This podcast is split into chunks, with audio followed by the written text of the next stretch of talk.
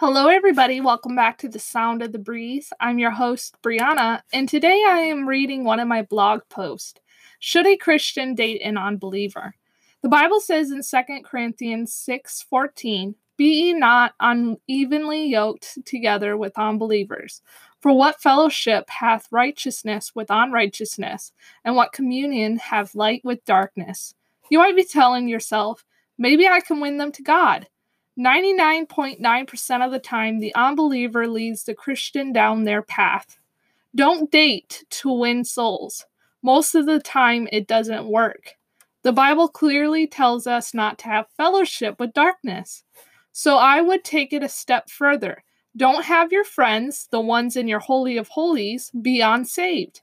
Now you might be asking, well, how do I win souls?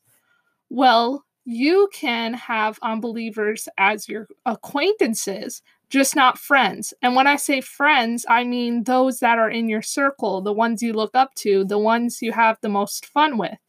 I hope this blog post made sense. Have a wonderful day.